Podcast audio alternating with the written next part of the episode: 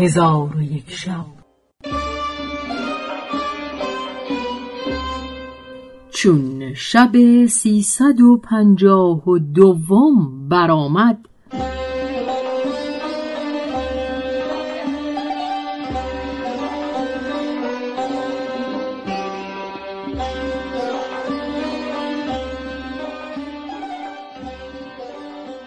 گفت ای ملک جوانبخت وردان گفته از پی او روان شدم.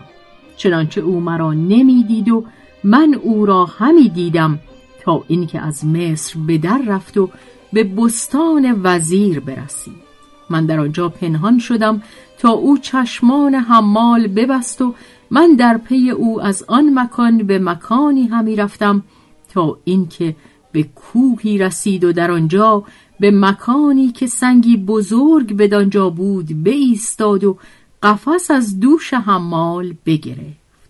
من صبر کردم تا اینکه حمال را بازگرداند و خود بدان مکان بازگشت و هر چیزی که در قفس بود به در آورد و از من غایب شد.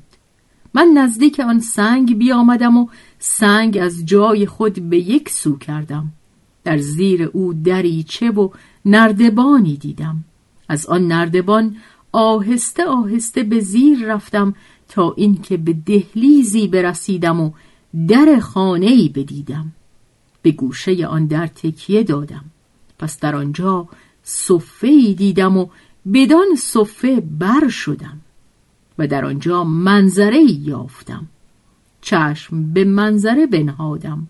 آن زن را دیدم که نرمهای گوشت را گرفته در دیگی بگذاشت و باقی را به خرسی بزرگ که در آن مکان بود بینداخت. آن خرس همه آن را بخورد و آتش به زیر دیگ همی کرد. چون گوشت پخته شد آن زن به قدر کفایت از آن گوشت بخورد و میوه و نقل و نبیز گذاشته قدهی خود می‌خورد و تاسکی زرین پر کرده بدان خرس می‌داد تا اینکه ایشان را مستی پدید آمد.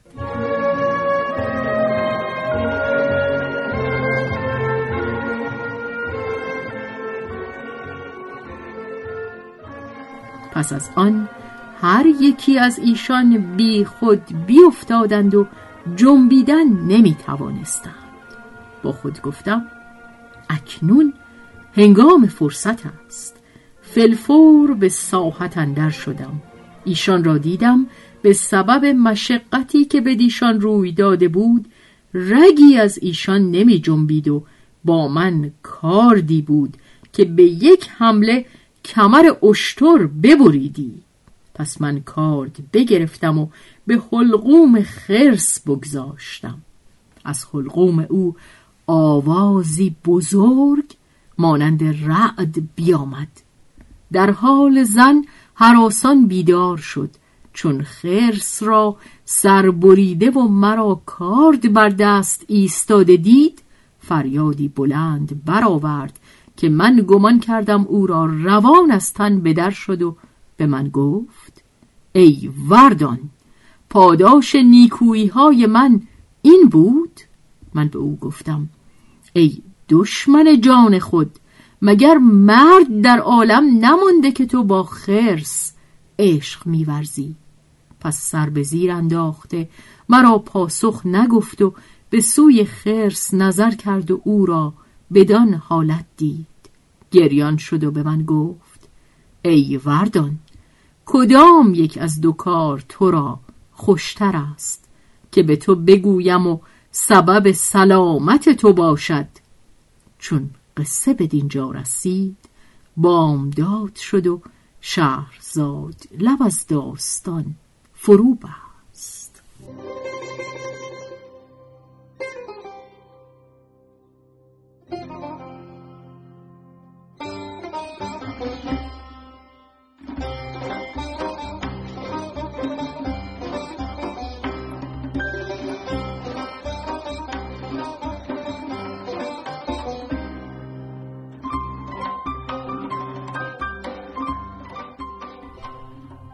به روایت شهرزاد فتوهی